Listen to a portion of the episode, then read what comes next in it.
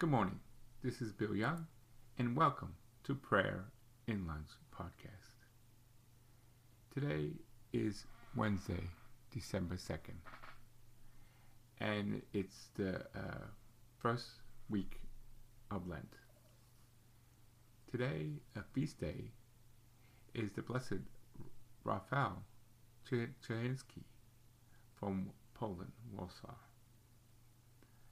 He was born in 1694 and lived through 1741. Raphael was a simple priest, but a very loving one.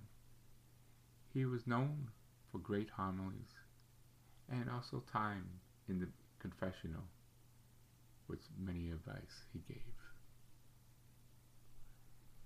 His love for his people was dramatic and he was given blessed by our saint in our lifetime, Saint Pope John Paul II. Today we're continuing on with our novena in honor of the Immaculate Conception of the Blessed Virgin Mary. We started the 29th of February through December 4th. I'm December 7th. Today is the fourth day. In the name of the Father, and the Son, and the Holy Spirit. Amen. O God, come to my aid. O Lord, make haste to help me. Lord be to the Father, and His Son, and the Holy Spirit, as it was in the beginning, is now, and ever shall be, world without end. Amen. The Apostles' Creed.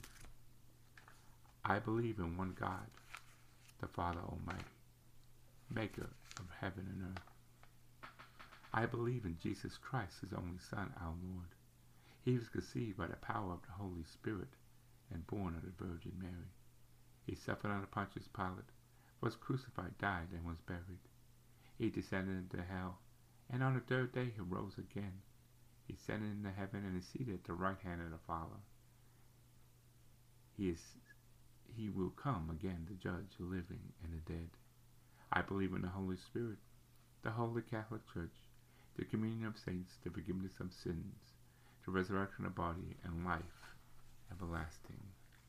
Amen. The fourth day, Mary, the mother who hears the word of God.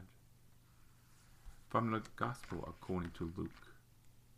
It happened that as he was speaking, a woman in the crowd raised her voice and said, Blessed the womb that bore you, and the breast that fed you. But he replied, More blessed still are those who hear the word of God and keeps it. The Lord chose her. He chose her before she was born. The Lord chose her. He chose her before she was born. He made her live in his own dwelling place. He chose her before she was born. Glory be to the Father, and the Son, and the Holy Spirit.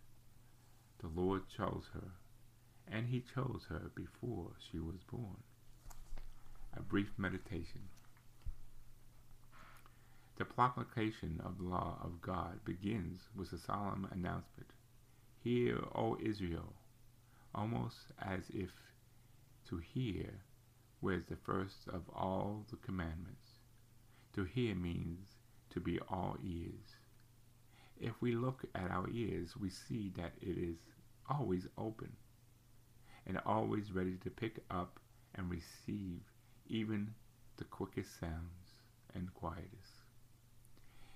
Hearing is immediately related to knowing how to be silent how to stop talking, being aware of the fact that God is speaking, just as we are reminded silence when adults spoken to us as children.